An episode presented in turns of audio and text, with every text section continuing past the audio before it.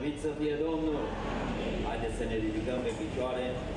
Știu că unii nu v-ați făcut condiția fizică cât o trebuit astăzi și mai stăm puțin în picioare. Vreau să citesc tot capitolul 1 din Cartea Rut, 22 de versete.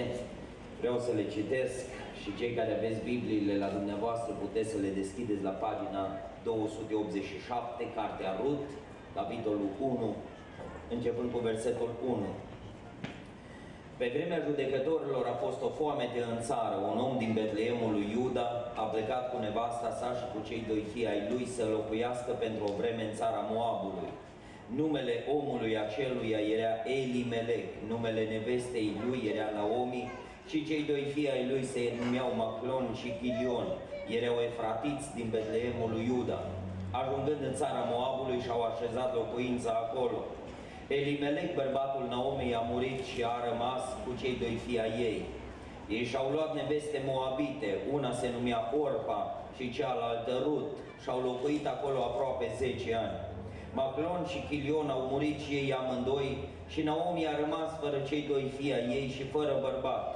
Apoi s-a sculat ea și nurorile ei ca să se întoarcă în țara ei din țara Moabului, căci aflase în țara Moabului. A ieșit din locul în care locuia însoțită de cele două nurori ale ei și a pornit ca să se întoarcă în țara lui Iuda.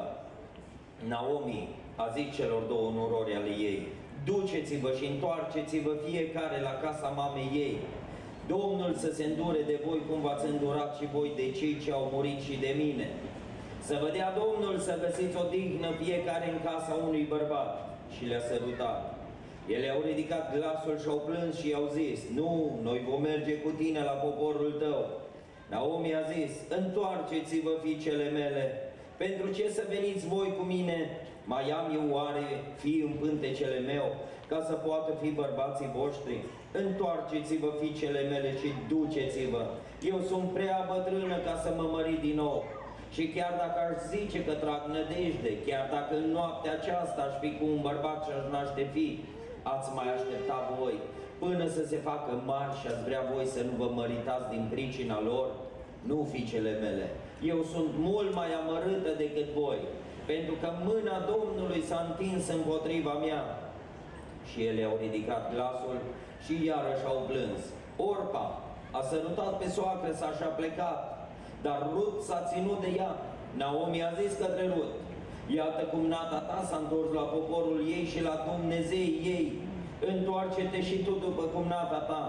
Rut a răspuns, nu sta de mine să te las și să mă întorc de la tine. Încotro vei merge tu, voi merge și eu. Unde vei locui tu, voi locui și eu. Poporul tău va fi poporul meu și Dumnezeul tău va fi Dumnezeul meu. Unde vei muri tu, voi muri și eu și voi fi îngropată acolo. Facă-mi Domnul ce o vrea, dar nimic nu mă va despărți de tine decât moartea. Naomi, văzând-o hotărâtă să meargă cu ea, n-a mai stăruit. Au călătorit împreună până ce au ajuns la Betleem. Și când au intrat în Betleem, toată cetatea s-a pus în mișcare din pricina lor. Și femeile ziceau, Naomi este aceasta? Ea le-a zis, nu mai îmi ziceți Naomi, plăcută, ziceți-mi Mara, amărăciune, că cel tot puternic m-a umplut de amărăciune. La plecare eram în belșug și acum Domnul mă aduce înapoi cu mâinile goale. De ce să mai ziceți Naomi când Domnul s-a rostit împotriva mea și cel tot puternic m-a întristat? Astfel s-au întors din țara Moabului Naomi și nora sa Rut Moabita. Au ajuns la Betleem la începutul seceratului orsului. Amin. Doresc în seara aceasta Domnul să ne binecuvinteze pe toți. Amin. Mulțumim de cupola aceasta binecuvântată, răcoroasă, de timpul acesta binecuvântat, de a fi în casa lui Dumnezeu. Căci acolo unde sunt adunați doi sau trei, pentru numele Domnului, El este prezent acolo. Noi suntem adunați nu pentru Dani Popa, nu pentru cor, nu pentru fanfară, ci suntem adunați pentru numele Lui. Măriți să fie numele Domnului. Ați organizat seara aceasta de evangelizare, nu că nu aveți ce face acasă, mai ales că e de la ora 5. Știu că v-am stricat programul, că trebuia să vin mâine, dar din pricina slujirii care o avem la Timișoara, nu, mai am, nu am mai putut ajunge mâine și decât să ajung prea târziu, mai bine ajung mai repede cu o zi. Și și fratele păstor au zis putem vine să organizăm și iată că seara aceasta știu că o rânduit-o Domnul pentru noi și pe noi ne-a rânduit Domnul pentru seara aceasta. Doresc binecuvântarea Domnului să fie peste noi, peste toți în seara aceasta. Amin. Textul care l-am citit e un text cunoscut, nu o să vă spun lucruri noi în seara aceasta, dar o să vă spun ce mi-a pus Domnul pe inimă. M-am zbătut și pe drum încoace, m-am tot gândit, mă gândeam și la alt pasaj, dar văzând conjunctura și Duhul Domnului m-a căzlăuzit în seara asta să mă opresc la mesajul din Cartea Rut. Acum, Cartea Rut e o carte cu multe dureri. Să știți că românul a avut parte de multe dureri. Te uiți la fiecare om pe stradă și când îl vezi, să știi că fiecare poate scrie o carte de istoria vieții lui. Fiecare are o poveste, fiecare are o istorie, fiecare are necazul lui, bucuria lui. Am citit cu cuvântul acesta și ați văzut o familie care a plecat cu gând să le meargă bine și au ajuns prăbușiți, au ajuns falimentar. În seara asta nu vreau să vorbesc de faliment, pentru că românul e obișnuit cu falimentul. Mai neobișnuit suntem cu belșugul, nu? Știți vorba lui Eminescu în scrisoarea a treia, eu mi-apăr sărăcia și durerile și neamul. Apoi să știți că sărăcia nu ți-o fură nimeni. Nu mai păzi că nu ți-o fură. Eu n-am auzit pe cineva că i-o furat cineva sărăcia, că i-o furat cineva tomberon. De fapt, tomberonul ți-l fură să-și pună murături și motorină când se scumpește. Dar n-ai văzut niciodată că cineva îți fură sărăcia, nu? Nu-ți fură nici durerea, nu are nimeni nevoie nici de boală. Nu vreau să vorbesc în seara asta de necaz, de probleme, de sărăcie, ci în seara asta aș vrea să vorbesc cum să ajung de la faliment la binecuvântare. Românul are în gena lui, să știți, la analizele noastre, la toți sau la aproape toți, arată că suntem experți din ceva să facem nimic. Știți că suntem experți. Uitați-vă din 90 încoace cum am reușit din fabricile noastre să facem ce? Nimic, fier vechi am ajuns să le demolăm, am ajuns să le, să le facem beton concasat, am ajuns să facem din ele fier vechi și după aceea să facem nimic, să fie teren de vânzare pentru casă. Nu? Uitați-vă la minele noastre, uitați-vă la fabricile noastre, uitați-vă la tot ce am produs. Românul a fost expert să-și vândă ce are și să rămână cu nimic. Ca să ajungi de la belșug la, bine, la, de la belșug la faliment, de fapt, să știi, nu trebuie să faci nimic. Câți nu sunt, dar cred că nu-i nimeni în seara asta aceea, câți nu sunt care au fost mari patroni și într-o zi au hotărât să nu mai facă nimic decât concedii, relaxare, Dubai, Hawaii și când s-au întors, era firma, firma în prăbușire. De ce? Că nu au mai făcut nimic. Familiile care se prăbușesc sunt familii care nu au mai făcut nimic. Ajunge soțul cu soția la comitet, la noi la Timișoara, nu la dumneavoastră la Zalău, ajung la comitet. Îi întreabă, dar ce ați făcut? Nu am făcut nimic, frate. Nu, de aia ajuns așa. De aia ajunge așa că nu mai faci nimic. În seara asta ne uităm în Cuvântul lui Dumnezeu și să știți, pasajul acesta, deși am predicat de zeci de ori din el, la anunț. Mai ales versetul 16, din, de multe ori am predicat la anunț. Dar știți că nu a fost scris într-o perioadă de nuntă, ci a fost scris într-o perioadă de maximă hotărâre în care femeile astea trebuia să hotărască ceva pentru el. Deși pasajul acesta îl folosim de multe ori la nunți, mai ales băieții, când vorbește cu o, o domnișoară, da, băiat, și vede că fata nu mai răspunde la mesaj, nu mai răspunde la telefon, imediat se folosește de versetul 16, nu sta de mine să te las și să mă întorc de la tine, nu, îți după tine. El n-are voce, dar se înscrie în cor. De ce? Că și ea e în cor. N-are treabă cu corul, nu știe o boabă la fanfară. Dar el, din cauza că o iubește, să înscrie la fanfară, până o luat după aia nu mai vine la fanfară, că și-o atins scopul. Nu? Și ai dat de multe ori cu versetul 16. Vin unde mergi tu, vin și eu. Unde te înscrii tu, mă înscriu și eu. Dar uitați-vă, femeile astea au trebuit să iau o hotărâre în viața lor, într-un moment de cotitură a vieții. Când au ajuns cu mâinile goale, când au ajuns falimentare, când au ajuns prăbușite la pământ, au fost nevoie să iau o hotărâre. Vreau să-ți spun, Că seara asta am venit de la Timișoara să spun că Dumnezeu așteaptă să iei o hotărâre în viața ta. N-am venit să-ți predic frumos, n-am venit să-ți spun întâmplări cu care să rămâi numai cu întâmplări. Ci vreau să spun în seara asta că Dumnezeu e cu ochii pe tine și așteaptă o hotărâre din partea ta.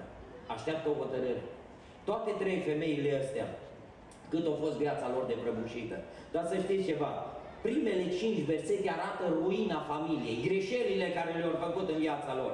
Dar în momentul când omul se hotărăște să schimbe viața, știți ce se întâmplă? Dumnezeu nu alocă mult cu prostiile făcute în trecut. Toți am avut în viață, am avut cinci versete, astea primele cinci versete. Toți am avut lucruri de care ne-au fost rușine în viață. Îi cineva care nu i-a fost rușine niciodată de nimic în viața lor. Toți avem în albumul vieții anumite poze ale vieții care vrea să nu le vadă nimeni. Avem o perioadă, avem un certificat, nu vreau să-l numesc, cu adus multe răni în multe familii, care vrea să nu fi fost niciodată. Te uiți în viața ta, te uiți la analize și îți dai seama că ai anumite perioade în viață care vrea să nu se mai știe de el. Dar să știți ceva, când omul se întoarce la Dumnezeu, Dumnezeu nu-i ține cont de trecut. O să vedeți că Dumnezeu, dacă citiți toată cartea Rut, o să vedeți că Dumnezeu nu le mai reproșează trecutul. Și Dumnezeu, în momentul când femeile astea, prăbușite, acum să știți ceva, Naomi, să mă iertați, bătrâna casei, asta o dat omul la plecare. Asta o dat omul, pentru că să știți, bă, suntem căsătoriți cei mai mulți de aceea. Dacă femeia spune se face, se face. Dacă femeia spune plecăm în Germania, toată lumea cu bagajul făcut. Dar dacă ea spune nu plecăm niciunde, poți să o muți cu buldozerul. Că nu se mută. Nu? Poate n-ai fost obișnuit să pleci pe dincolo, dar nevastă, dar tot o spus, a, mă, numai noi n-avem, numai noi, nu. O trebuie să ții bilet la Wizer, o trebuie să pleci la Cluj, nu? Dar uitați-vă când o zdrobit o viață. Asta a fost o femeie materialistă. O zi, domne, să nu murim de foame, noi trebuie să ne realizăm băieții. Ăștia nu, ăștia nu trebuie să ia fetele lui oricine. Păi ca să nu ia fetele lui oricine, trebuie realizați copiii ăștia. Și unde se poate realiza mai bine? Decât undeva unde nu trebuie mers la adunare. Unde n-ai program vinerea, unde n-ai program joia, unde poți să spui avem 60 de kilometri până la adunare, noi nu putem merge la adunare. Acolo te realizezi financiar. Dar uitați-vă, când au crezut că le merge mai bine, totul s-a prăbușit. Bărbatul moare și moare și copii. Îi mor amândoi băieții ei, îi mor amândoi. Și uitați-vă, după ce rămâne cu pălmile goale, după ce femeia asta ajunge în doliu și prăbușită, auziți ce sfat dă la nurorile ei. Spune versetul 9 așa. Să vă dea Domnul să găsiți odihnă. Asta niciodată mă nu vorbit de odihnă. Un om care e după bani, ăla nu vorbește de somn. Ăla nu vorbește de odihnă. Știi ce spune? Bă, am urât toată viața puturoșii. Asta spune, o, spune omul care e după, după bani. Nu mi-a plăcut să dorm. Nici asta, mi-a plăcut să doarmă. Dar nu l-a lăsat nici pe bărbatul să doarmă. Ăsta s-a odinit numai când a murit. Atunci s-a odinit cel mai bine. Și uitați-vă cum o schimbă viața. Mă, Naomi, dar nu-ți mai trebuie bani. Nici să-i mai vadă nu mai trebuie. Nu zic, mă, femeilor, totuși căutați un bărbat care totuși să vă țină măcar la standardul la care vă ținut băieții mei. Măcar să vă respecte, măcar să-ți dea bani de o haină, de, o, de un mol, de, să-ți ia o mașinuță cât de slabă, dar să nu mergi pe jos sau cu autobuzul. Nu. Femeia asta îi se schimbă viața. În momentul când, când viața o calcă în picioare. Și zice, nu mai căutați ce am căutat eu. Căutați o dică. Dar uitați-vă, în toată prăbușirea familiei acestea, totul se schimbă în viață într-un singur verset. Tot, toată ruina lor, toată prăbușirea familiei se schimbă în versetul 6. Spune cuvântul Domnului așa. Apoi s-a sculat ea și nurorile ei ca să se întoarcă în țara ei din țara Moabului. Căci aflase în țara Moabului că Domnul cercetase pe poporul său și îi dăduse pâine. Toată prăbușirea, toată ruina vieții, tot ce au avut falimentar se schimbă când Dumnezeu le-a cercetat. Totul se schimbă într-un singur moment. Când Dumnezeu își întinde cercetarea peste ele, totul li se schimbă viața. Vă spun ceva, cei mai mulți din locul acesta, cei mai mulți, am avut un moment de genul acesta. Când Dumnezeu o cerceta ființa noastră. Când Dumnezeu și-a întins cercetarea peste noi. Știți ce s-a întâmplat? Ni s-a schimbat viața pentru totdeauna. Dacă ar trebui să ridicăm mâna sus, câți, cred că aproape toți, am ridicat mâna sus, că am avut un moment, o seară ca seara aceasta, că au fost într-o biserică, că au fost într-o bisericuță mai mică, că au fost în aer liber, că au fost la o seară de tineret, dar cei mai mulți dintre noi am avut o seară când Dumnezeu ne-a cercetat și din momentul acela totul s-a schimbat. Știți că totul s-a schimbat și la femeile astea, ni s-a schimbat și nouă în viață, în momentul când Dumnezeu ne-a cercetat. Îmi doresc seara aceasta să fie o seară de cercetare, în care Dumnezeu să cerceteze ființa ta. Poate ai venit numai să asculți, poate ai zis că tu nu ești de pocăință, tu nu ești, dar te-a chemat cineva, ai văzut un afiș, s-a dat cineva o invitație. Îți spun ceva, Dumnezeu vrea să te cerceteze în seara aceasta. Dumnezeu îți cunoaște falimentul, îți cunoaște prăbușirea, îți cunoaște lac, uh, perina pătată de lacrimi, îți cunoaște durerea, îți cunoaște neajunsurile din familia ta. Și să știi ceva, într-o singură clipă, într-un singur moment, Dumnezeu poate schimba viața ta pentru totdeauna. Știți ce e ciudat? Când Dumnezeu cercetează, nu e așa ușor. Nu e așa ușor din partea noastră. Că dacă ai spune acum, noi, după ani de pocăință, frate, eu când m-am pocăit, vezi ce treabă, că nu a fost ușor. Nu a fost ușor când te-ai întors la Dumnezeu. Pentru că ai avut pe soacră ta nepocăită, da? O sta cu tine în casă ea plătea lemnele, ea plătea curentul, el și te batjocorea. Și erai măcinată, da? Erai măcinat pentru că se dădeau lupte.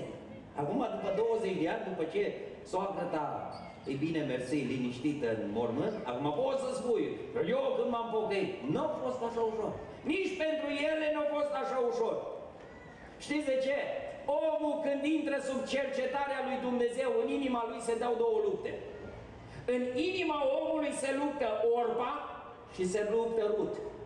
Două femei, astea două caractere se luptă și s-au luptat în inima noastră. Și te uiți în viață, care au câștigat. În seara asta vreau să ne uităm la, la femeile acestea, la Orpa, în primă fază, și după aceea o să ne uităm la Rut. Vreau să întreb uh, aici, îi cineva, fete, domnișoare, doamne, pe care le cheamă Rut, îi cineva, o, o persoană Rut, Păi? Unde Sau e rușine? Sau aveți acasă? Aveți acasă, nu? Numele de Rut se pune. Da, Naomi, este Naomi. Naomi, sunt, da? Dar vă întreb ceva, Orpa este? Ați auzit de numele Orpa? Aveți la sală Orpa în biserică? N-aveți? Nu o să vedeți că aveți. Și Orpa se potrivește și la bărbați și la femei. O să zici, băi, noi nu avem orpa. O să ne uităm în seara asta la orpa și o să vezi că este. La final o să zici, mă, și eu am fost orpa. Și inima mea a fost călăuzită de Duhul ei. Ne uităm la femeia aceasta, toate trei, și Rut, și Naomi, și Orpa, aud aceeași cercetare, au parte de aceeași chemare din partea lui Dumnezeu. Toate trei pornesc la același drum, dar nu toate trei ajung la destinație. Mulți au auzit cuvântul lui Dumnezeu. Mulți au fost cercetați de Dumnezeu, dar nu toți au ajuns la destinație. Exact ca și la școală. Câți copii au fost grupați în clasa 1 și în clasa 12 nu au mai ajuns toți. Că ăsta e, ăsta e mersul, da?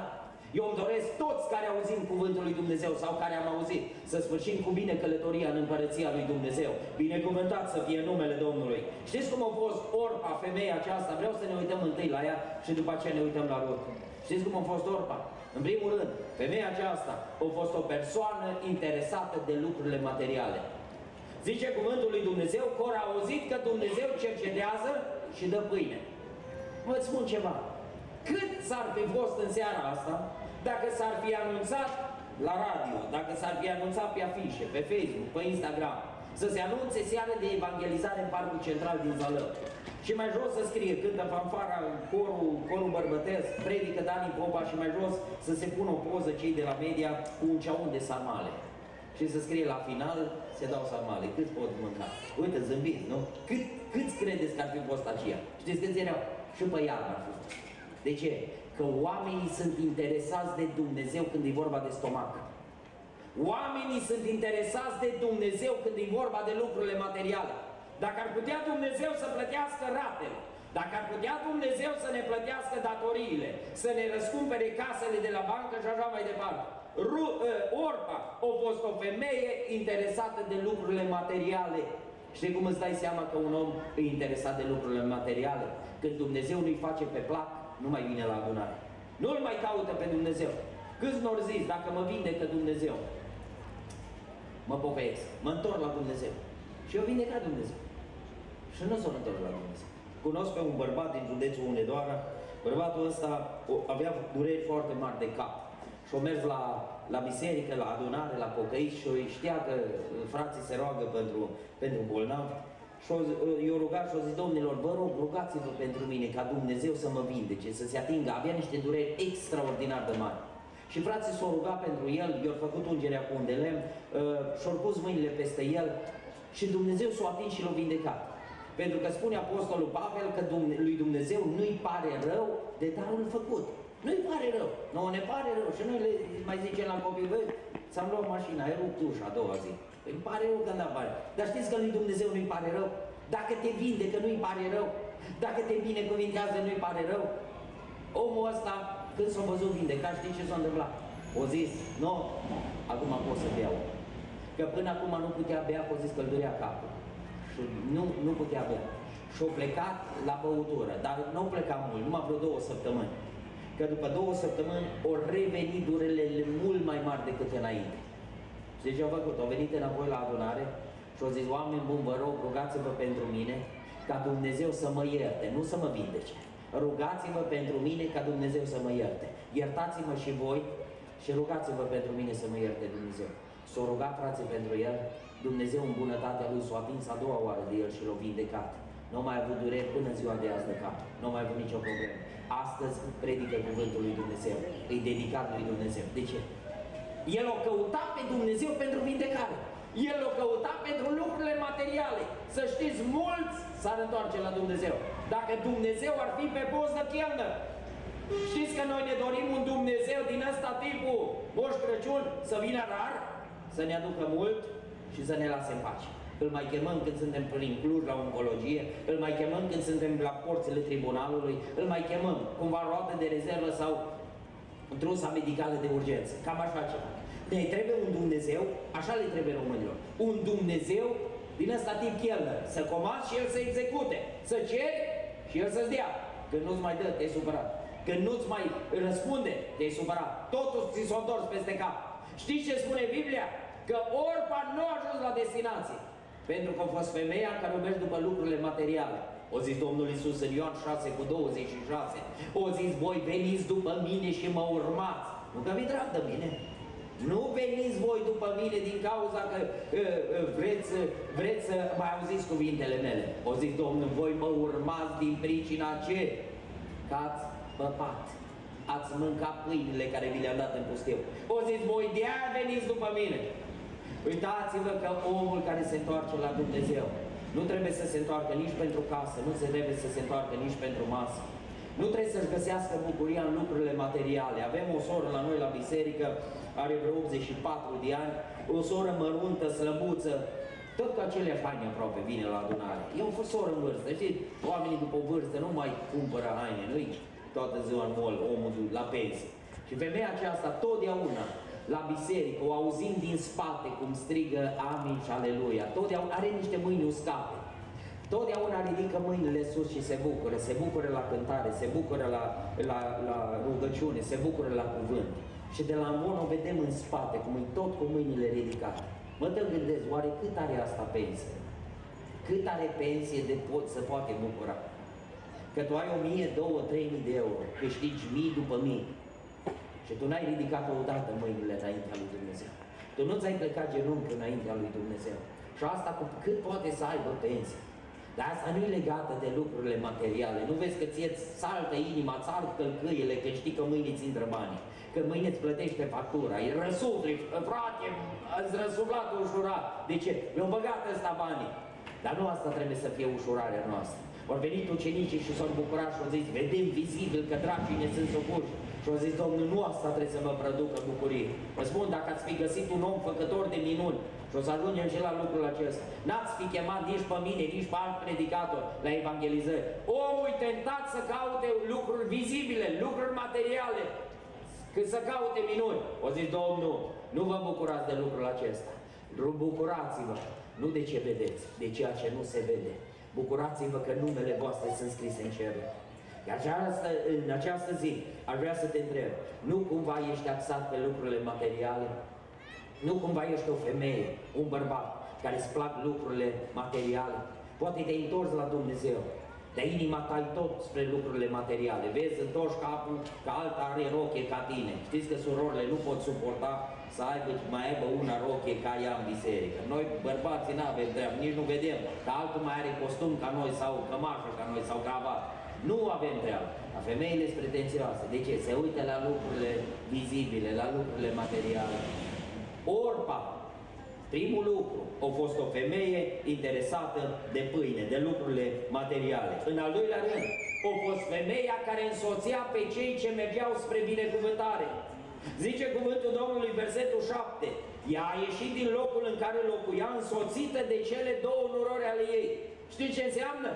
Că amândouă nurorile o însoțeau pe soacră sa. Acum nu-i rău să însoțești pe cei ce merg spre împărăția lui Dumnezeu. Dar dacă nu te transformi ca și Rut din însoțitor în beneficiar de binecuvântare, tu să știi că vii degeaba la adunare. Acum, să vii o lună, să însoțești casa lui Dumnezeu, o lună, două, trei, dar dacă ai șase luni, un an, ani de zile, când tu tot vii la adunare și spui că ți-e plac predicile, ă, o să mă pocăiesc odată și odată, îți spun, Dumnezeu nu are nevoie de însoțitori, ci Dumnezeu are nevoie de beneficiarea binecuvântării. Rut o însoțit și ea pe soacră sa, dar la un moment dat o zis, pe mine nu mă mai interesează nimic, eu vreau să-mi continui drumul până la capăt. Eu vreau să merg, nu mă mai dau înapoi de la nimic. Dacă am pornit pe drumul ăsta, știți că sunt oameni care însoțesc lucrarea lui Dumnezeu? Le place. Dacă se evangelizări, dacă sunt musafiri, sunt oameni care ne ascultă la predici, la cântări. Știți ce spun? Domne, eu te știu, vă știu, v-am ascultat pe internet, v-am ascultat cântările. Dar nu, pe noi nu ne interesează că asculți cântările. Știți ce ne interesează pe noi? Ce îl interesează și pe Dumnezeu? Să ne întâlnim cu toți la destinație. Să ne întâlnim cu toți în împărăția lui Dumnezeu. De aia am venit de la Timișoara la Zălău, 400 de kilometri. N-am venit că n-am avut ceva ce acasă. Și am venit să vă spun, să începeți călătoria aceasta cu Dumnezeu. Să începi drumul acesta și să nu mai dai înapoi niciodată, să pornești pe drumul acesta și să te transformi din însoțitor, să te transformi în beneficiar a binecuvântării. Vă dau un exemplu, când eram copil, au venit odată la noi în, în uh, biserica de unde am, uh, unde am copilărit, au venit pentru că știu că era de la dumneavoastră din județ, dar aceea, nu din județ, din Cluj, era din județul diferit, uh, lipit a dumneavoastră, fratele Ovidiu Liteanu și pentru că tot au fost discuțiile ultimul an de dânsul, mi-am adus aminte lucrul acesta, au venit la noi la biserică și s-au anunțat evangelizarea. Și mămica aveam o vecină de-a noastră, acolo ușă în ușă cu noi, la bloc unde am stat, și mămica o mers și o chemat-o pe vecina noastră și o zis, doamna Dorina, nu vreți să veniți și dumneavoastră duminică, avem adunare, vine un fost cântăreț de muzică populară, să veniți să-l ascultați. Mă, femeia curioasă a zis, cum să știi că vin? N-am mai auzit un cântăreț de muzică populară să se pocăiască în anii 90 când s-a pocăit fratele Ovidiu. Zice, da, să știi că vin că curioasă. Mă, când ai auzit că vine femeia nepocăită, vă dați seama ce a fost, bucurie, vecina noastră acolo. Copiii ei am călător, copilărit împreună. Și vine femeia la adunare. Se predică, se cântă, fratele Ovidiu când gata cântările, cum făcea dânsul, a făcut o chemare în față. Prima care a ieșit în față, știți cine a fost? Vecina. Domne, prima s-a pus în genunchi acolo în fața ambonului. Bă, când am văzut, eram adolescent, de copil, Bă, mă uitam, mă, vecina, mă, așa repede, la prima chemare, prima au venit în față. După ea au mai, au mai venit și alți, alți uh, uh, uh, oameni, alte persoane în față. S-au rugat frații pentru ei, uh, s-au terminat slujba, din nou pe jos spre casă cu vecina, zice către mămica așa, zice, auzi, doamna Popa, auzi, eu m-am gândit, eu nu mai vin la adunare. Mă, femeie, doamna Dorină, vă rog, cum nu veniți? Păi ați ieșit în Zice, auzi, eu m-am gândit după ce am plecat. Nu-i de mine adunarea, nu-i pocăința de mine. Zice, eu nu pot, nu pot ca voi, două ore, trei ore, eu nu pot. Zice, dar te rog ceva, zice către mămica. Te rog frumos, când mai vine omul ăsta la voi la adunare, să mă chem și pe mine, că vin de fiecare dată. Mă, tot încercat negocierea cu ea, nici cum nu au vrut. Dar mămica avea în vedere când venea fratele Ovidiu, totdeauna avea grijă să o cheme. Știți ce făcea? Venea de fiecare dată. Nu era greu, domnule. La fiecare program venea la adunare. Când se făcea chemare, totdeauna au ieșit în față. De fiecare dată ieșea în față. Dar vă spun ceva, nu continua drumul niciodată. Nu continua drumul. O numai l-a pornit. O pornit la casa lui Dumnezeu. Și-o preda viața în mâna lui Dumnezeu. Dar a fost Duhul Orpei în, în ea. A fost Duhul Orpei. Vă întreb, îi Orpa pe aici? Îi cumva Orpa? Oameni care au auzit cuvântul lui Dumnezeu și s-au blocat la un moment dat. Nu m-au ori însoțit. Noi nu avem nevoie de însoțitori. Noi avem nevoie de oameni cu care să ne căl continuăm călătoria până la capăt. Toate trei ori auzit același mesaj. Toate trei ori pornit drumul, dar nu toate trei ori ajung la destinație. Orpa, spune cuvântul Domnului, că numai o însoțit-o pe soacră sa. Rut o însoțit-o, dar din însoțitoare s-a transformat în moștenitoarea Betleemului, a binecuvântării. Al treilea lucru, știți cum au mai fost Orpa? O porni bine, dar la primul obstacol s-a oprit și a renunțat. Sunt persoane acei care au pornit bine. Domne, au fost mișcați de cuvântul lui Dumnezeu, ca și vecină. Dar la primul obstacol, ori dat înapoi și s-au blocat. Nu ar mai putut veni la adunare. Nu ar mai putut să continue spre botezul în apă. S-au blocat. Și-au revenit, zice soacră sa. Orba s-a întors la poporul ei și la Dumnezeu ei. Că la unii Dumnezeu au fost țigare. La altul Dumnezeul lui a fost băutura, la altul au fost femeile, la alta bărbații și așa mai Nu mai vreau să mai pomenez grozăviile astea. Știi ce face femeia asta? Aude, dar la primul obstacol se împiedică și se întoarce înapoi. Vreau să vă întreb ceva, frați și surori. Cine i-a pus piedică, domnule? Cine a oprit-o din drumul acesta? Că cineva a oprit-o. Cineva i-a pus piedică. Știți cine? Soacră sa. Ascultați-mă ce vă spun. Soacră să-i pune piedica. E grozav. Și eu m-am năucit, deși am citit de zeci de ori pasajul ăsta. Când am văzut lucrul ăsta, m-am năucit. Cum mă? Știți că soacră să-i pune piedica? Auziți ce spune? Vă duc la un Dumnezeu care m-a lăsat cu mâinile goale. La Dumnezeu care s-a rostit împotriva mea. Eram în belșug. Știi ce casă aveam în Zalău? Ferească Dumnezeu. Doi n-aveau ca noi în Zalău. Eram plin de bani. Tată tu, era socru tu, era plin de bani, domne, eram dar uite cum i-a dus Dumnezeu pe noi. N-ați auzit oameni care spun, păi așa o rândă, așa a făcut Dumnezeu. El e de vină, te întreb. Dumnezeu e vinovat de toate prostiile tale? Ți-a pus Dumnezeu țigare în gură? Te-a trimis Dumnezeu la altul decât la bărbatul tău? Te-a trimis Dumnezeu la alta decât la nevastă? Te-a trimis Dumnezeu? Dar tu dai vină. Păi așa mi-a fost scris, scris. Nu ți-a fost scris. Tu ai luat hotărârile care ți-au ruinat viața. Nu mai da vina pe Dumnezeu. Ea vine și spune, Dumnezeu m-a amărât, m-a făcut amărâtă, Dumnezeu m-a... Păi nu Dumnezeu, adu-ți aminte că într-o zi tu ai hotărât să pleci. Într-o zi ți-ai luat viața în propriile mâini. Ai zis, oricum eu mă descurc. Uită-te cum te-ai descurcat.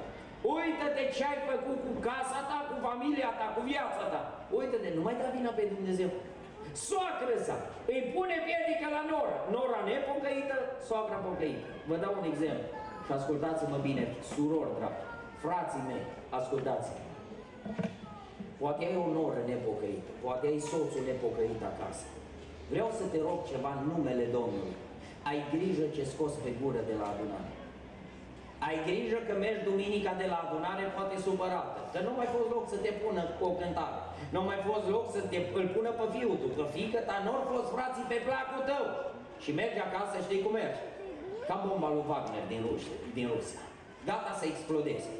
Merge acasă și bărbatul tu e acasă. Nu venit. Mai vine și el din când în când la adunare, nu-i pocăit, dar te lasă liniștit și tu vii ca o bombă.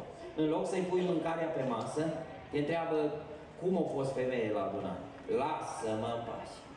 Lasă-mă în pace. Numai nervi mi-am făcut. Dar nu vă pun să ridicați mâna sus care ați făcut asta. Câte n-ați pus piedică în casele dumneavoastră? Lasă, ai inventat lucruri de ceea ce se întâmplă în casa lui Dumnezeu. Lucruri neadevărate. Știi ce se întâmplă? Pui piedici la cel nemântuit din casa ta. Pui piedică, tu l oprești. Lasă-mă și cu ăla. Am avut alegeri de comite, am avut sfat frățesc, am avut... Mergi și inventezi lucruri după cum îți debitează ție capul. De ce s-a întâmplat la adunare? Lucruri neadevărate. De aceea suntem responsabili și aveți grijă, vă rog, aveți grijă ce scoateți pe gura acasă. Nu inventați lucruri, că s-ar putea să vă afecteze. Oare nu era frumos, vă întreb, nu era frumos uh, Naomi cu amândouă nurorile ei să fie acolo la destinație? Dar asta vine și îi spune, uite cum e Dumnezeu. Uită că ne-au trăznit, ne-au bătut, ne-au lăsat cu mâinile goale. Dar nu ăsta era adevărul. Știi ce spune cuvântul lui Dumnezeu despre Dumnezeu? Zice, dacă mă veți căuta, mă veți găsi. Dacă mă veți părăsi, ceea ce au făcut ea cu bărbatul său, cu Elimele, ce zice Dumnezeu? Și eu? Și eu vă voi părăsi. Și eu, ăsta era adevărul. Vreau să vă rog, nu rostiți cuvinte care să fie piedică pentru cel nemântuit din casa dumneavoastră. Ai nora nepocăită, copilul nepocăit. Nu scoate cuvinte care să-l împiedice. Pentru că tot dumneavoastră vii cu biletul într-un an de zile, fraților, rugați-vă pentru băiatul meu. Nora mă năcăjește, ar vrea să se pocăiască. Dar aduți aminte, când trimiți biletul, câte lucruri neadevărate ai spus din casa lui Dumnezeu. La noi la biserică, când avem sfatul frățesc, Totdeauna trebuie să-l prezint că mă ocup cu lucrarea de tineret la noi la biserică și totdeauna trebuie să spun câteva lucruri din, din lucrarea de tineret, ca și oricare alt domeniu. Dar totdeauna am grijă să le amintesc fraților ceva la final. Le spun în, în finalul uh, lucrurilor care le spun, le spun așa, frați și surori, vă rog ceva, nu suntem perfecți, știu, nu suntem perfecți, dar nu ne vorbiți de rău acasă. Nu că am eu treabă, poți să mă vorbești până îți pui proteză în loc de dinți. Nu mă deranjează. Am învățat să trec peste, peste batjocuri și peste lucruri din astea de defăimare. Nu e o problemă. Nu pentru mine. Bârfește-mă cât vrei până nu mai poți. Dar din pricina copiilor tăi care vin la tinere, nu ne vorbi de rău. Pentru că noi lucrăm cu copiii tăi, cu copiii noștri, cu copiii biserici. Tu mergi acasă și îl vorbești de rău. Cine? Dani Popa, îl știu eu, știu eu cum predică, știu eu cum face, știu eu tot, tu știi tot. Nu-i bai, zi în continuare, dar nu la copilul tău. Pentru că știți cum sunt copii, mai ceva ca sereiul. Că ăștia soc și urei poți să dai castofonul la maxim, că ăștia citesc pe buze. Imediat știe ce ai zis, de cine ai zis. Și i-am zis așa, frați și surori, la 19 ani, la 20 de ani, la 25 de ani, ai vrea ca el să se întoarcă la Dumnezeu. Îi spui, bă, să facem botez, du-te și botează-te și tu întoarce-te la Dumnezeu. Și el te întreabă, dar cine botează? Păi Dani Popa, acolo nu știu cine. Oh, dar eu nu vreau la ăla. Păi de ce? Păi eu știu, mamă, păi dar nu ne zici tu, eu nu vreau să mă aud de Dumnezeu. Eu nu mai vreau. Cine suferă în momentele acelea?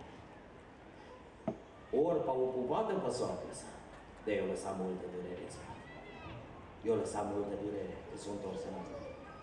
Că era frumos când se secera orzul să fie și orpa acolo, da?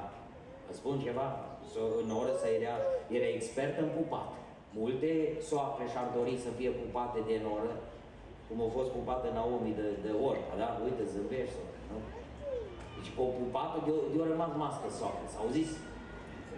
Așa pupătură nu mi-a dat nimeni niciodată. Era expert în pupat. Știa să intre la coarda sensibilă, știa. Dar știți ce a fost problema?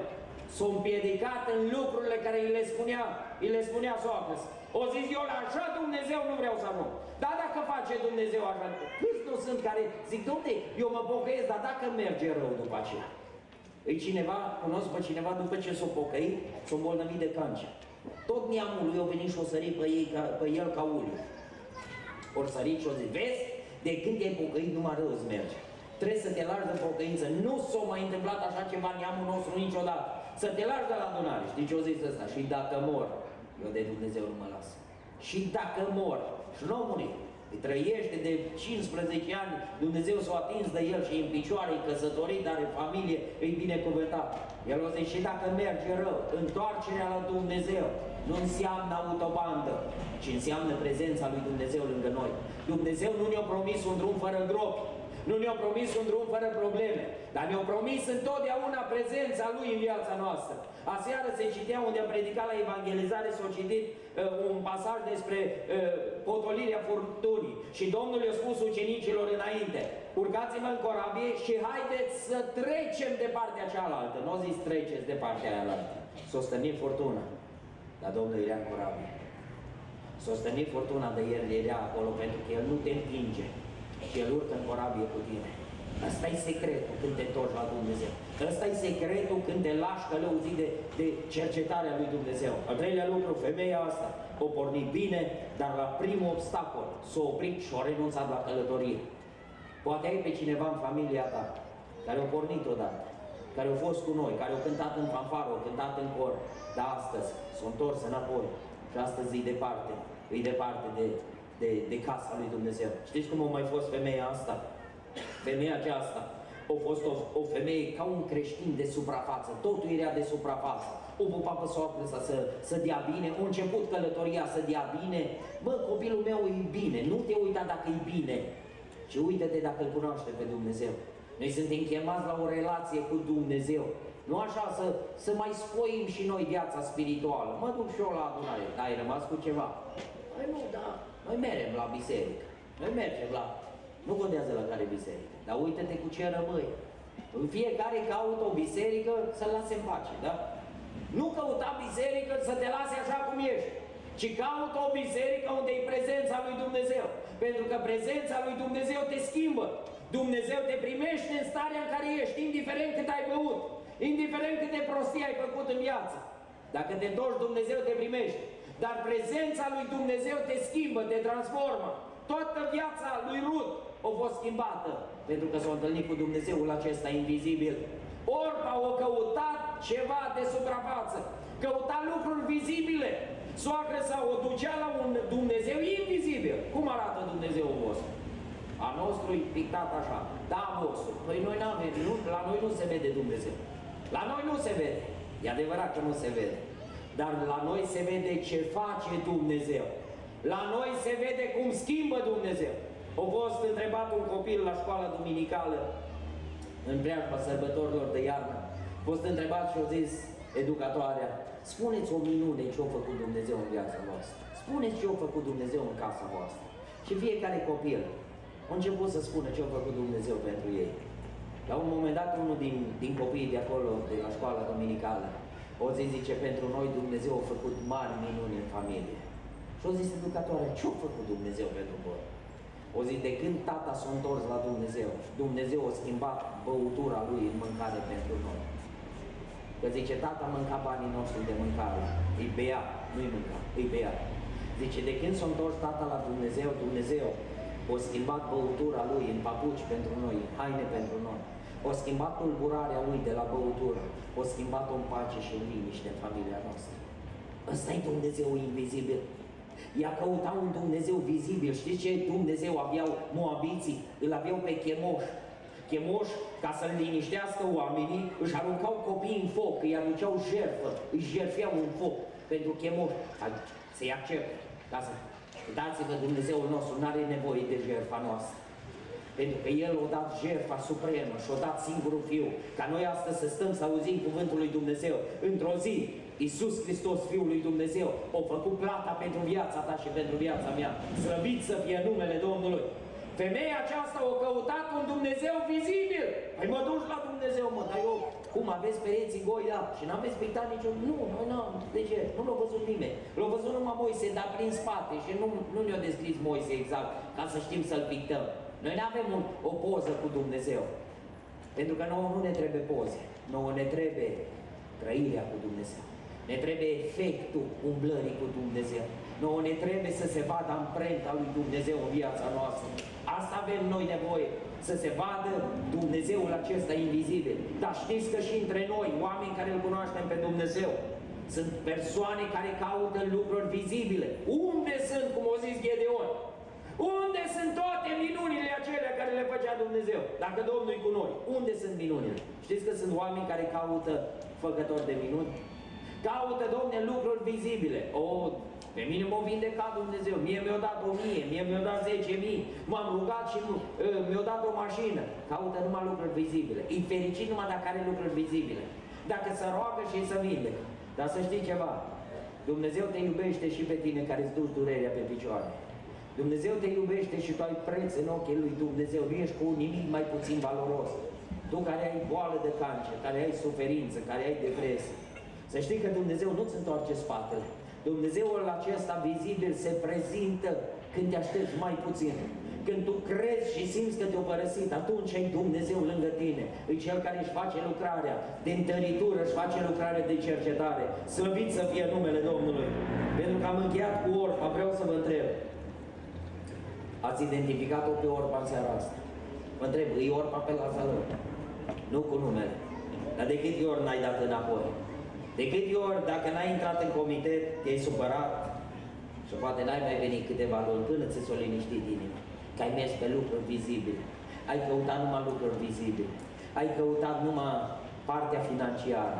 Te-ai simțit binecuvântat. Oameni care vin și spun, frate, ăla e binecuvântat. Dar de unde știi? N-ai văzut cât are. N-ai văzut cât are. Dar v-am zis de sora noastră, cât o avea pensie de să bucură așa. Și aia e binecuvântat. Că cea mai mare binecuvântare nu-i să ai, ci să fie El în viața ta. Asta e cea mai mare binecuvântare. Să te uiți și dacă n-ai mult, dar să fii plin de bucurie. Sunt frați în vârstă care singur, soț, soție, și n-au copii, n-au familie, n-au, numai ei doi, dar sunt plini de bucurie. De ce? Pentru că au o relație cu Dumnezeu. Vreau să ne uităm în câteva cuvinte la Rut. Știți cum a fost Rut? Total diferită de, de dumneata sa. Deși ei erau din același neam. Poate au fost colegii de liceu, poate au fost neamuri cumva din departare. Amândouă au fost din același popor idolatru, dar au fost total o atitudine diferită. Primul lucru, Rut este o persoană hotărâtă, dar hotărâtă de neclintit. Ați văzut persoane hotărâte? Sunt persoane hotărâte, da? Dar pe care îi mai schimb. Știi că unul din oamenii hotărâți, dar nehotărâți, îți eu în fața copiilor. Nu le zic, nu puneți în coș, că nu vă iau. Și până la urmă știi ceva ce? Mă biruiește. Cât e de mic, mă biruiește. Tati, dar iam, iam, iam, iam. Știi ce zic? Pune-l, mă. Ați văzut oameni hotărâți din Nu cum mai ești dumneata. Nu? Spui, n-are buna bani. Și tot are. Le mai spun tinerilor la noi la biserică. Când îți dă bună ta 1000 de euro de facultate, să știi că mai are 2000 la saltea. Că nu ți dă pe toți. Nu se lasă ea fără, că vine gazul, vine curentul pe iarnă. Nu? Rut, femeia aceasta a fost o persoană hotărâtă. Dar nu a fost hotărâtă ca noi, a fost hotărâtă de neclintit. Uitați-vă că aceleași piedici care le-au auzit Orpa, le aude și Rut. Și una se întoarce, alta continuă drumul. Cum îți explici, domne, lucrul ăsta? Aceleași piedici. Una, gata să explodeze. Păi la așa Dumnezeu mă duci tu și asta liniștit. O ascultă pe soacră Vine soacră și îi spune, nu mai am copii. Dumnezeu e vinovat de toată durerea mea. Sunt bătrână, uh, sunt amărâtă, Dumnezeu mi-a stat împotrivă. Și parcă o văd pe rot și îi spune, bun, mai ai altceva de spus? Păi mai am, știi ce? Noi eram în Belșug, mai ai altceva? Mai am. Nu, tot nu dau înapoi. Tot nu dau înapoi. Asta a fost femeia aceasta. Și-o venit și-o zis, nu mă mai împinge, nu sta de mine să te las și să mă întorc de la tine. Dacă am spus că sunt multe persoane ca și Orpa, care dau înapoi, se întorc, vă spun ceva, sunt mai multe persoane care orice piedic ar veni, își continuă drumul și merg până la capăt. Și ăsta ești dumneatale, dumneatale și eu și fiecare dintre noi. Oameni hotărâți care am pornit cu Dumnezeu și ne-am hotărât prin orice piedică, prin orice necaz, prin orice durere, să ne continuăm drumul până la capăt. Slăvit să fie numele Domnului! Tu poate nu poți suferi mult, ție țare repede țandă. Uitați-vă că femeia asta, amărâtă, flămândă, spune, nu mai impune piedici, pentru că orice îmi spui, pe mine nu mă dai la o parte. Pentru că vine Apostolul Pavel în Romani 8 și spune, ce spune? Cine ne va despărți pe noi de, de dragostea lui Dumnezeu? Ce piedici? Ce numeră, foamea, uh, uh, uh, uneltirile celui rău, are el pregătite lucrurile să ne împiedice. Și spune, pe creștini, pe copilul Domnului, pe cel care se transformă din însoțitor în beneficiar a cerului. Pe omul acela nimeni și nimic nu-l poate împiedica să ajungă cu bine la destinație. Cunosc o soră la Timișoara, femeia aceasta o hotărât să se întoarcă la Dumnezeu și soțul ei, un om foarte dur, să nu zic rău, poate rău e cuvânt moale, așa, subțire, ca să-l poți descrie pe bărbatul său, când femeia asta s-a întors la Dumnezeu, i-a spus așa, să ai grijă să nu te botezi. Dacă aud că te botezi, Zice, vin la biserică și te bag și pe tine și pe popa vostru cu capul sub apă. Vă țiți cu capul sub apă pe amândoi. Să nu cumva să te pocăiești. Dar femeia, când l-a cunoscut pe Dumnezeu și Dumnezeu i-a schimbat viața, el s-a hotărât să-și continue drumul. Și a venit la biserică. Într-o duminică seara, după masă, când a ieșit din casă, pregătită să vină la adunare, el a văzut-o. Și a mers în, în garaj și a luat o găleată de ulei ars de tractor. Și a venit prin spatele ei, o strigat-o și când ea s-a întors, o aruncat toată găleata de ulei ars pe ea. O luat-o de umăr și o scos-o afară din, din curte, o împins-o afară și a zis, acum te duci așa la pocăiți. Te duci la adunare, la voi, la pocăiți, așa te duci, ieși afară. Și o scos-o afară din casă. O pleca sora noastră plângând, cu hainele pline de ulei, curgea uleiul de pe ea. Așa o mers spre casa lui Dumnezeu, că nu o primea.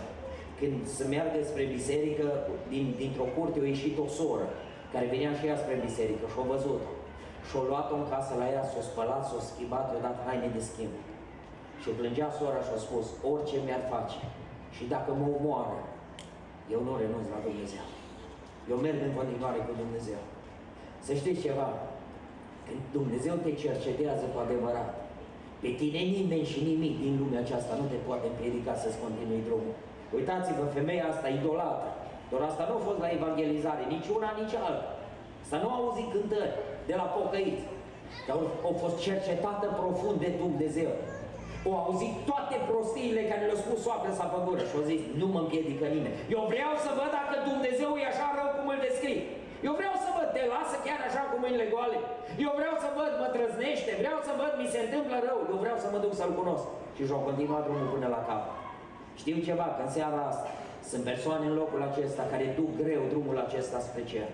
Dar nu vor să renunțe cu niciun chip. Pentru că sunt legate de împărăția lui Dumnezeu. Sunt legate de cerul lui Dumnezeu. E o cântare care ne-o place așa de mult, de multe ori o cântăm și spune, ne-o vedea la răpire, așa -i? Sus la marea întâlnire, așa că ne dorim cu toții lucrul acesta. Dar ultima strofă, știți ce spune? Nu ne mai leagă aici jos, nici ranguri și nici bogății, doar bucuria în Hristos și a noastre sfinte părtășii. Eu vă întreb, uitați-vă la noi cum sunt. Noi cântăm, ne dorim cerul, ne dorim să, să ajungem cu bine la destinație și cântăm, nu ne mai leagă aici jos, dar chiar nu ne mai leagă. Uitați-vă la noi, chiar nu ne mai leagă. Nici bogăția, nu te mai... Păi de-aia nu vii marța la adunare, că ai mult de lucru. De-aia nu mai vii. Că trebuie să dai apartamentele la cheie, trebuie să renovezi, trebuie să schimbi acoperiș, vine iarna, vine toamna și tu atât ești de aglomerat încât tu ești legat, ești legat. Știi ce ar vrea seara asta? Să facă Domnul dezlegare peste sufletele noastre și să ne dea cu adevărat drag de împărăția lui Dumnezeu. Slăvit să fie numele Domnului. Al doilea lucru, Rut. Știți cum mai este? Este femeia credinței. Este femeia credinței. Asta se hotărăște și crede cu toată inima că poate continua drumul.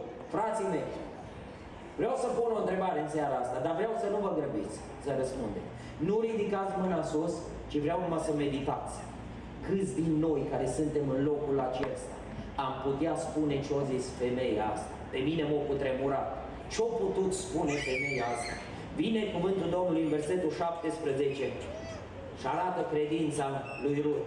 Spune așa, unde vei muri tu, voi muri și eu și voi fi îngropat acolo. Și auziți acum. Facă Domnul ce zice? Ce o vrea.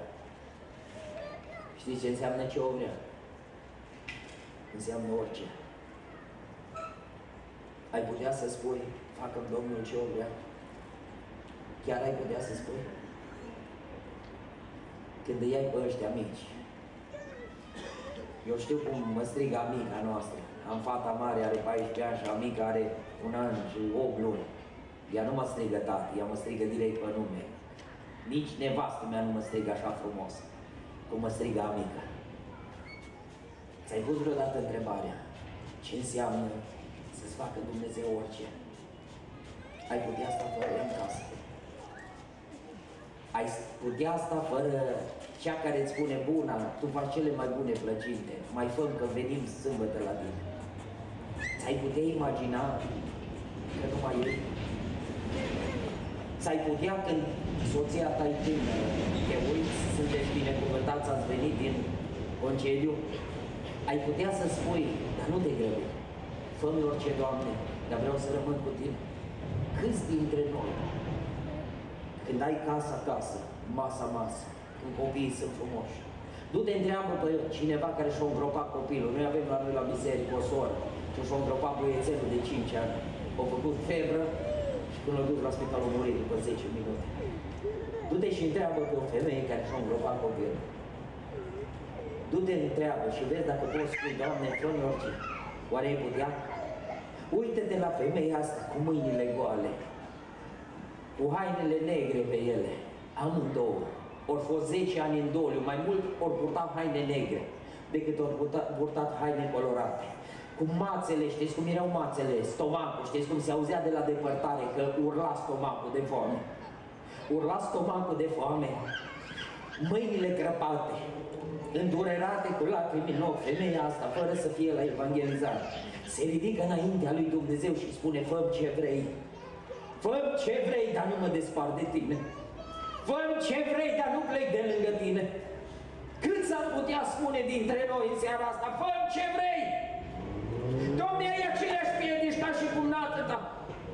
Ai auzit acele lucruri, una se întoarce înapoi și asta, de unde credință, Domne? Că asta nu a fost pocăită de 30 de ani. Asta nu a fost, asta au mers numai din ruină în ruină, totul prăbușit. De unde credință? Că nu s-o ruga frații pentru ea, nu și-au pus mâinile peste ea, totul era sombru, totul era negru. Plângea soată, s-a plângea și ea. Erau două femei îndurerate. Și uitați-vă că asta se umple dintr-o dată de credință și spune, fă ce vrei. Dar nu, nu părăsesc drumul acesta. De unde, Domne, credință? Știți ce însemna credința pentru ea? Ceea ce înseamnă și pentru noi. Credința e alegerea noastră pe care o onorează Dumnezeu. Credința e o alegere. Să crezi în Dumnezeu, să-ți pui toată încrederea în Dumnezeu e o alegere pe care o onorează Dumnezeu. În momentul când ea și arată credința înaintea lui Dumnezeu, Dumnezeu nu stă și zice, nu, nu, nu zici tu, mai vedem, stai să treacă 2 ani, stai să treacă 5 ani să vedem dacă se ține de adunare. În momentul acela când ea se hotărăște să creadă cu toată inima ei, în momentul acela Dumnezeu declanșează binecuvântările. Îmi declanșează planul de binecuvântare pentru femeile acestea. Pentru că să știți ceva, totul a pornit de la o simplă hotărâre. S-au hotărât să se întoarcă. Le-a cercetat Dumnezeu și s-au hotărât să se întoarcă. Ori crezut cu toată inima lor și Dumnezeu declanșează. Ultimul lucru care vreau să vă spun. Al treilea lucru la, la Rut a fost că Dumnezeu o rostit binecuvântarea peste hotărârile ei. Dumnezeu se uită la Rut și rostește binecuvântarea, îi răsplătește credința. Dumnezeu nu stă nepăsător. Umbli cu Dumnezeu, Dumnezeu îți răsplătește umblarea cu El. Nu-i ca la lucru, da? Stai orele suplimentare și după aia la sfârșit de lună îți spune nu, dar n-am bani acum luna asta. Nu? Dumnezeu nu te trage în pierd. Dumnezeu, știți că singurul care face contract cu noi în favoarea noastră e Dumnezeu. Toți când fac contract, domne, patronul vrea să te lucre 15 ore, să treci în contract 8 ore. Să te tragă în pierd, să te plătească jumate sau să te plătească deloc. Singurul care face contract și îți spune încheie contract pe vecie cu mine și lasă-ți meargă ție bine. Îi va fi în beneficiul tău, va fi în favoarea ta. Nu? Îți spune patronul, e șofer pe camion, stai liniștit că te plătesc 3.000, 3.500, 4.000, îți dă când ăsta. Când ai lucrat două luni, vii, te-o tras în viață. Dar așa sunt contractele pământești, omenești.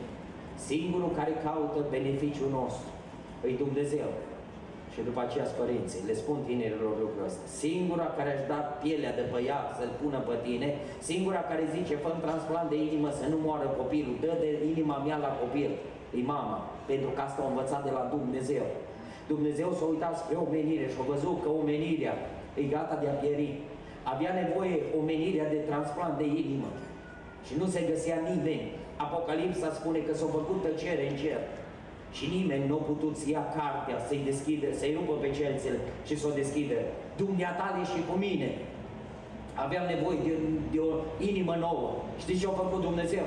S-a uitat spre inima Lui și și-a luat inima din piept și-a trimis-o pe pământ să intre în inima noastră și s-a scris versetul de aur ca oricine crede în El să nu moară, ci să-i se facă transplantul de inimă, să-i se schimbe viața, să-i se transforme viața, să aibă viață veșnică. Dumnezeu începe să o răsplătească pe femeia asta. Știți ce a făcut Dumnezeu? Prima răsplătire. O găsim în versetul 19. Auziți ce spune cuvântul Domnului?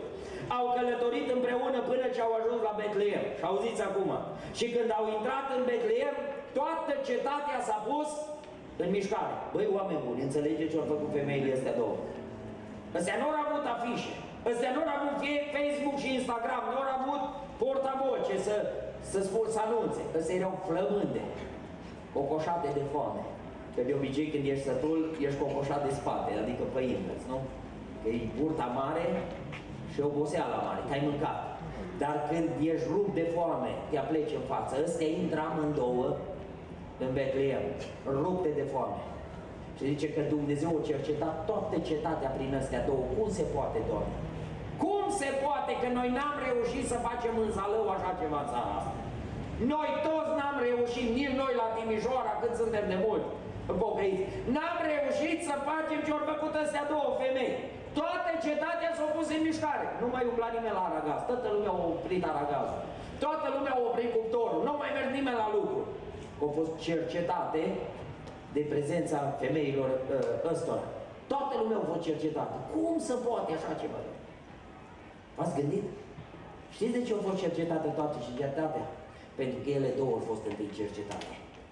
Când ești cercetat tu în interior, Dumnezeu mișcă lucrurile în exterior.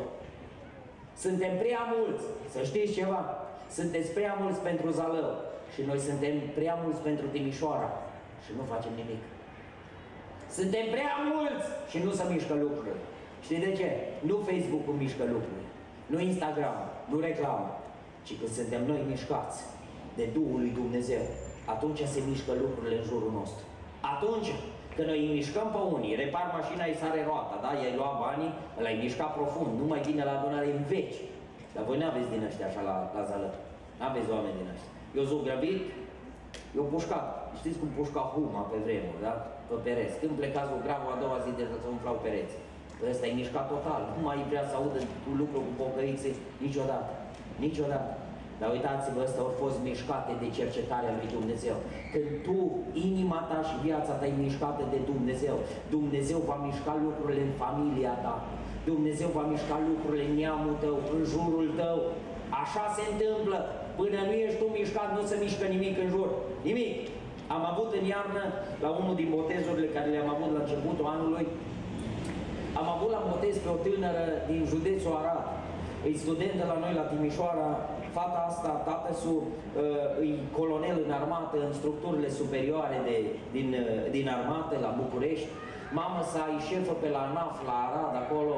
Și fata asta a fost cercetată de Dumnezeu și o hotărât să se întoarcă la Dumnezeu.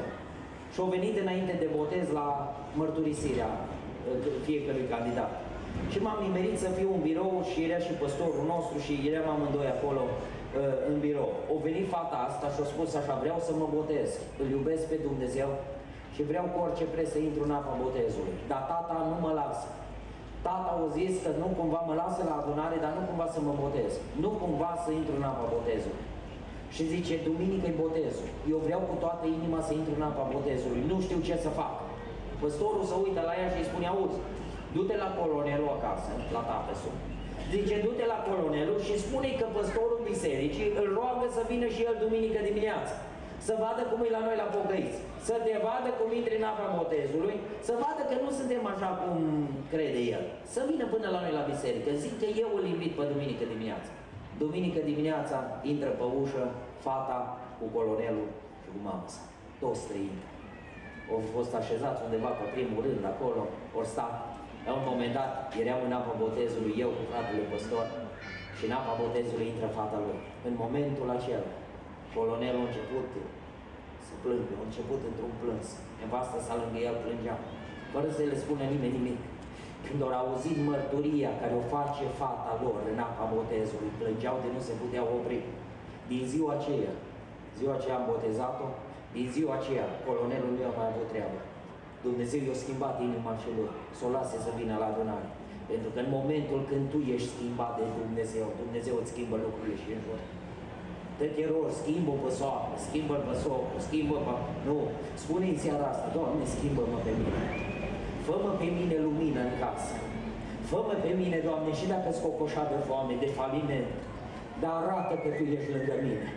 Și în momentul când se vede Dumnezeu că e lângă tine, în momentul acela, Dumnezeu începe să miște lucrurile în casă. De aia s-a întors, s-a oprit din lucru tot Betlehem, pentru că femeile astea erau cercetate de Duhul lui Dumnezeu.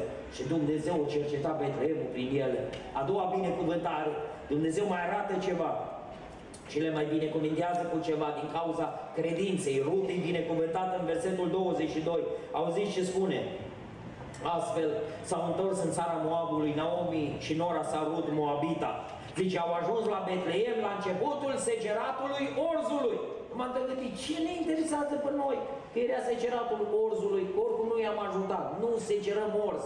Noi facem case, nu mai pune nimeni orz, da? Noi construim, noi parcelăm și punem pe olei. Ce ne interesează pe noi? Că era segeratul orzului. Dar știți că niciun cuvânt venit de la Dumnezeu, a zis îngerul către Maria, nu-i lipsit de putere. Fiecare cuvânt nu-i la voia întâmplării. Nici o virgulă, nici un punct nu-i pus aiuria. Toate spuse cu un scop să arate puterea lui Dumnezeu. Toate sunt așezate cu un scop să arate că Dumnezeu are un plan de binecuvântare. Știți de ce ori intrat în cetate și tot Betleemul se cera? Știți de ce era vremea seceratului? Pentru că Dumnezeu a făcut o promisiune la început. În versetul 7 zice că le-a cercetat și au auzit că Dumnezeu o cercetează și dă pâine. Nu zice, când dacă continuați drumul ăsta, o să vedeți că ce-am promis la început, aia găsiți la final. Aia găsiți la final. de au lăsat Dumnezeu să se vadă seceratul, să se vadă că îi pâine, deși 10 ani au fost foamete, 10 ani au fost faliment, 10 ani nu s-o semănat, nu s-o secerat. După 10 ani Dumnezeu dă pâine și le transmite mesajul, este pâine. Pornești călătoria, găsești pâine, găsești binecuvântare. Când intră în cetate, Dumnezeu își arată că duce la îndeplinire promisiunea. Și ce arată? Că adevărul despre Dumnezeu nu-i ce-o zis Naomi. Nu-i ce-o zis bătrâna, soacră sa. Nu ăla e adevăr. Că Dumnezeu le-a lăsat cu mâinile goale, nu Dumnezeu, ele. O, câte răni nu sunt în România. Câte divorțuri nu sunt în România. Câți copii nu cu inimile sfâșiate din cauza hotărârilor, ca și Naomi, ca și Elimelec, smers pe îmbogățire. Avem un băiat la noi la biserică, vreo 42 de ani are, necăsătorit. Am vorbit cu el și am zis, de ce nu cauți să te lipești de o fată, să discuți cu o fată și să te căsătorești? Un băiat frumos, un băiat uh, bine crescut așa, destul de timid, și o funcție bună are, lucrează, muncește și câștigă bani frumoși. Și am zis, de ce nu cauți să te căsătorești? Și el și-a deschis inima spre mine și a zis așa, zice, auzi, frate Dani, zice, am o teamă extraordinar de mare și mă urmărește din copilărie. Și am zis, ce? Zice, la vârsta de 12 ani, am fost într-un birou a unui judecător și judecătorul s-a uitat la mine și a zis, hotărăște acum, cu cine vrei să rămâi, cu maică ta sau cu taică -ta? Și o zice, n-am știut ce se întâmplă. I-am zis, cum să fac așa ceva? O zic, tu nu înțelegi, că azi se pronunță sentința. Tu trebuie să alegi că ei divorțează și tu trebuie să alegi cu cine vrei să rămâi. Rămâi cu maică ta sau rămâi cu taică tu? Și zice, am început să plâng în Bogota, în fața judecătorului și am zis, domnule, eu vreau să rămân cu amândoi. Eu zic, nu se poate să rămâi cu amândoi. Ei divorțează. Și zice, m dat la tata. Și m-a crescut tata. Zice, mă urmărit și mă urmărește până în ziua de astăzi vocea judecătorului. Cu cine vrei să rămâi? Cu cine vrei să rămâi? Zice, o teamă care eu am și nu mă lasă să fac pasul căsătoriei. E ceva ce mă urmărește, o hotărâre care au luat-o părinții mei și m-au urmărit pe mine. Oare câți copii? Oare câți îți de-ai noștri? Copii traumatizați. Pentru că părinții într-o zi au luat o hotărâre și au ieșit din voia lui Dumnezeu. Câți nu sunt? Câți vor da vina după aia pe Dumnezeu? Că dacă ne-a ajutat Dumnezeu, Dumnezeu a vrut să te ajute. Dar tu ai luat-o pe cont propriu. Și arată Dumnezeu în versetul ăsta că adevărul nu ce zice bătrâna, ci adevărul ce zice Dumnezeu. Promite pâine, El dă pâine. Dacă ești cu fața spre Dumnezeu, Dumnezeu te binecuvintează. Dacă întorci spatele, pierzi binecuvântarea. Ăsta e adevărul. Și Domnul o binecuvintează pe Rut, îi arată a doua promisiune, o duce la deplinire, a doua binecuvântare. Promite pâine, găsește pâine. A treia binecuvântare a credinței, știți care a fost? Gândiți-vă numai la un lucru. Ajunge în holda lui, lui Boaz, da? Boaz înseamnă cel tare. Și ajunge acolo, Boaz spune către slugi, auzi, ajutați și voi pe femeia asta, mărâta asta, să culeagă spice, lăsați-o, nu o înfruntați, lăsați-o să-și moaie bucata în oțet, să mănânce și ea, să se odihnească, dați-i apă, purtați-vă bine cu ea. Dacă întrebai slugile ele atunci, mă băieți, Cine mă fata asta? Când văd că e diferită de voi și stă așa mai cocoșată și așa parcă e timidă în privire. Cine e asta? Ce-ar fi zis slugile? Știi ce ar fi zis? Cine să fie asta? O slu, o amărâtă, o flămândă venită din Moab, venită la Betleem. Nora lui Rut, nora lui Naomi, nora Naomi. Zice, ce-i cu asta? O amărâtă. Și Dumnezeu se uită spre ea și zice, tu nu ești o amărâtă, că rostezi binecuvântarea peste tine. Să fi zis slugilor atunci, bă băieți, asta în câteva luni o să fie șefa voastră. Ce ar fi zis slugile? Vă întreb, o fost șefa lor? O fost? Nu a fost. Că Dumnezeu rostește binecuvântarea. Nu contează cât ești de cocoșat, cât te-o cocoșat viața de tare. Nu contează cât praf ai luat în față din pricina cât te-o strobit viața. Când te întorci la Dumnezeu, Dumnezeu rostește binecuvântarea peste tine. O ridică și spune, tu toată viața ai răbdat de foame. De când te-ai măritat, o murit bărbată, tu ai fost numai plămândă. Îți dau toate holdele astea sale tale. Tu o să fii șefă peste cel tare. Că ea l-a comandat și pe Boaz, nu? Tot ea l-a comandat, nu? Tot ea o pus la biră. Și au zis, toate holdele lui vor fi a tale. Te pun șef. Când e jos, nu te gândești niciodată că Dumnezeu are plan de ridicare. Dar să știi ceva, totul pornește de la o hotărâre de a te întoarce. Totul pornește de la o zi a cercetării. Dumnezeu îi spune, te binecuvintez, nu o să mai rabzi foame, pentru că ai ales când nu mai cunoscut ai ales să te încrezi în mine. Rostez binecuvântarea peste tine, spune Dumnezeu. Rostez binecuvântarea și o pune Dumnezeu șeful peste toate hotarele. Dar uitați-vă și mă apropii de încheiere, că vreau să cântăm o cântare. Dumnezeu când binecuvintează pe cineva, nu are în vedere numai traiul ăsta pământesc, să cerceteze jos, să dea hrană jos, să o pună șefă, nu asta. Când Dumnezeu binecuvintează pe cineva, și cercetează pe cineva, Dumnezeu are pregătite binecuvântări eterne în veșnicie. Dumnezeu când mântuiește pe cineva are în vedere să-i scrie numele în cartea vieții. O ia Dumnezeu pe femeia asta, moabită. Știți că moabiții n-aveau voie până la 10-a generație să intre în cortul întâlnirii. N-aveau voie până la 10-a generație să intre în templul lui Dumnezeu. Și Dumnezeu se uită pe, spre femeia aceasta și știți ce face? Pentru că ea și-o arătat credința înaintea lui Dumnezeu și o hotărâre de a se întoarce la Betleem. Știți ce face Dumnezeu cu ea? O bagă în spița de neama Domnului Isus. Ea e una dintre cele trei femei care e în arborile genealogic a Domnului Isus. Rut Moabita, flămânda, amărâta, falimentară. Zice Dumnezeu, am binecuvântări veșnice pentru tine. O bagă în spița de neama Domnului Isus. Pă cum mă, pe asta nu a fost de viță boierească? A fost o flămândă, a fost o amărâtă, batjocorită.